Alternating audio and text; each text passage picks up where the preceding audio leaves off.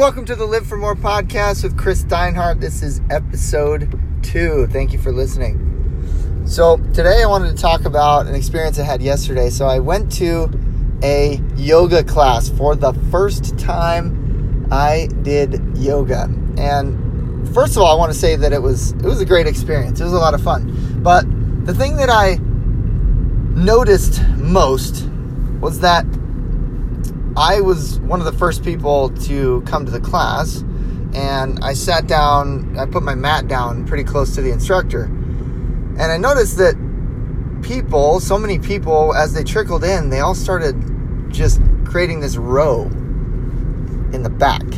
So they had this, they all lined up in the back, like they were scared of me or the teacher or something.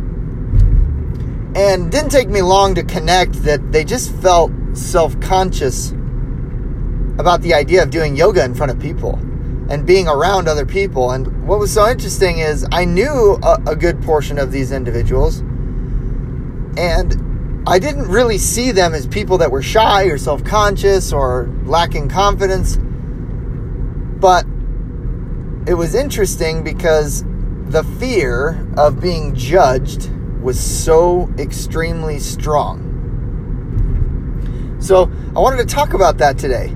The fear of being judged. So when I I had social anxiety for over 20 years and the fear of being judged was really strong. I mean, it started way back the longest I can the farthest moment in time back that I can remember where it all started, where I started to feel nervous about doing things in front of other people or being seen by other people and that was when I misspelled a word in the third grade spelling bee.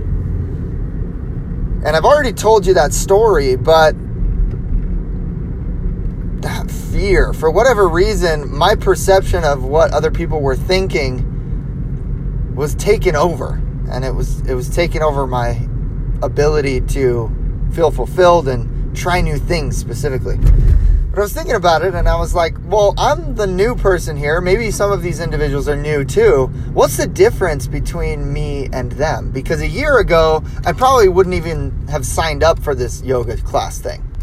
I wouldn't have even tried it because I, I would have been so paralyzed and so scared of being judged by other people. And so let's think about that for a second what is it really that tells us to stop doing things? What what is it really that tells us to not do it because of judgment from other people, from what what they're thinking?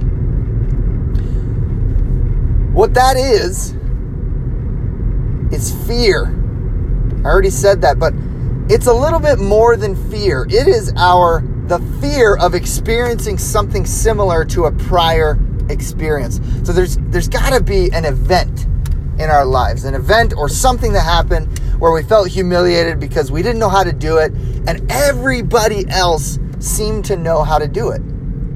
I've seen that I've seen that in my life a few times where I'm like it looks like everybody else, even the new people, it looks like everybody else knows how to do this and I'm just the only one that doesn't and I feel humiliated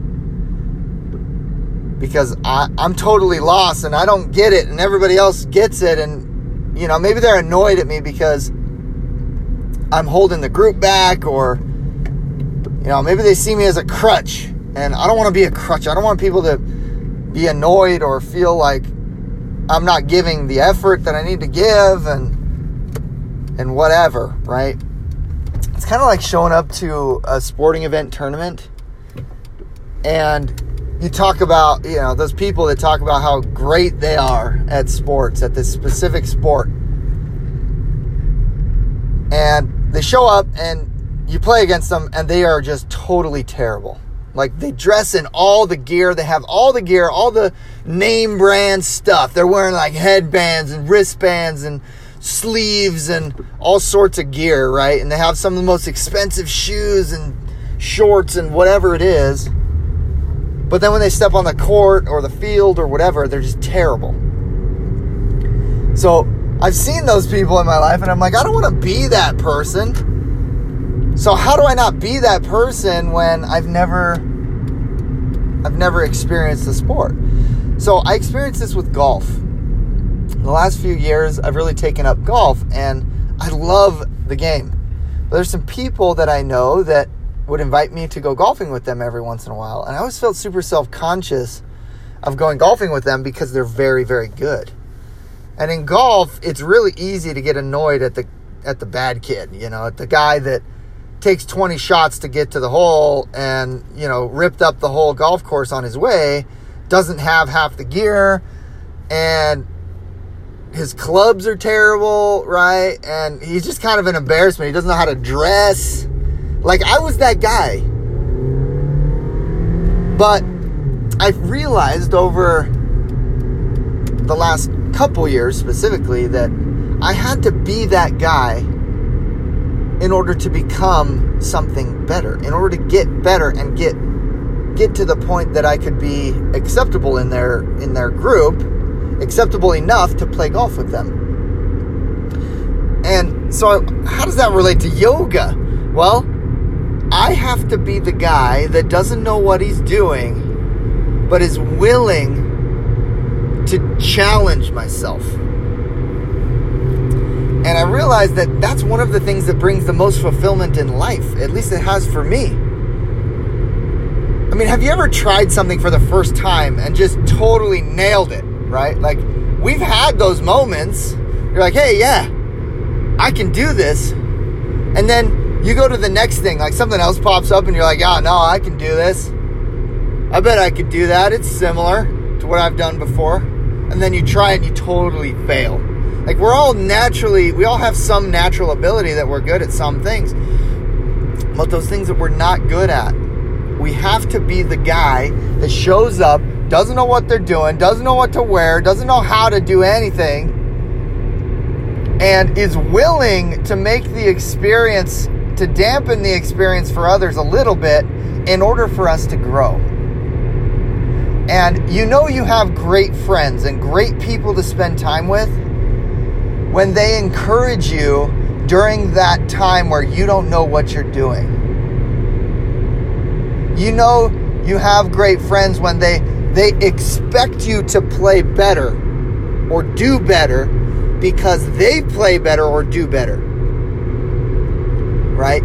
But they're not gonna they're not going to get upset with you for trying and for, for going after it on your first try and really putting yourself on the line. They're not to punish you because you're not naturally good at something and you've never tried it before.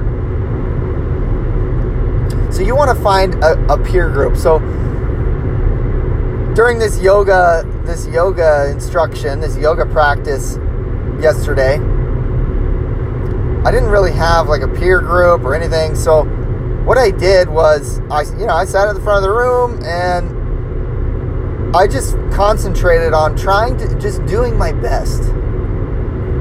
When you really get down to it and focus on doing your best, it's hard to start thinking about what you look like. That voice is going to try to keep coming back. That voice in your head that's like, hey, wow, you look ridiculous right now. Or, yeah, you don't know how to do this. Or, yeah, this is this is scary because you're getting judged. Like that voice is never going to go completely away. But you can drown that voice out through focus. So I just focused on some of the moves, right? Like I don't know how to do any of these moves. I never heard of them before. I focused on doing the moves and trying to do them to the best of my ability. And it made the experience great because afterward, I didn't have to spend any time worrying about what I looked like.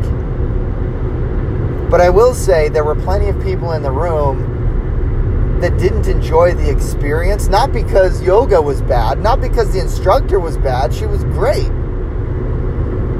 It's not because they don't like yoga. That's what's so crazy is we, we usually we take these things, we try them, and we're like, oh, I don't, I don't like it. It's not that great. I didn't really see any benefit. But the whole time we're worrying about the fact that we look stupid, like you're giving yourself pain. You're creating anxiousness in your mind by constantly worrying about being judged. So the entire experience, you're just worried about being judged. Of course, you're not going to like yoga because you're now you're going to associate yoga with being judged and worrying about being judged and feeling anxious, which is com- the complete opposite of the point of doing yoga. So, you can change your focus when you go to do something new or something you've never tried before. You can just change your focus on doing the best you can and learning, focus on learning. Okay, what are the things that I don't know? What are the little fundamentals of this activity, of this thing that I don't know, that I need to know in order to be successful. So, I'll give you one more example. I started a business, and this podcast is actually part of that business. And I don't know how to start a business. I don't know where to start or what to do or what to say or didn't know if I needed money. I didn't have money to start it and I didn't want to have to spend money to start it, but uh, anyway, I had no idea where to start and what to do. And so I've spent my time learning what to do, where to start, how to do it. And I'm still not great at, at a lot of it. But I'm making progress and I'm focusing on doing the things that will provide big benefit and skills in the future. And if that means I have to put this podcast out there and pe- my listeners get bored and they don't like it and nobody cares, that's fine. So be willing to get uncomfortable and do something and make it ugly. Okay? Do it ugly. Because you'll never do it great until you do it ugly first. So that's my message for today. Don't stop trying. Never give up and do it ugly. Try something new and make it ugly and don't care that it's ugly because one day you're going to make it pretty. Thanks for listening, guys. This is the Live for More podcast with Chris Deinhardt. We will see you next time.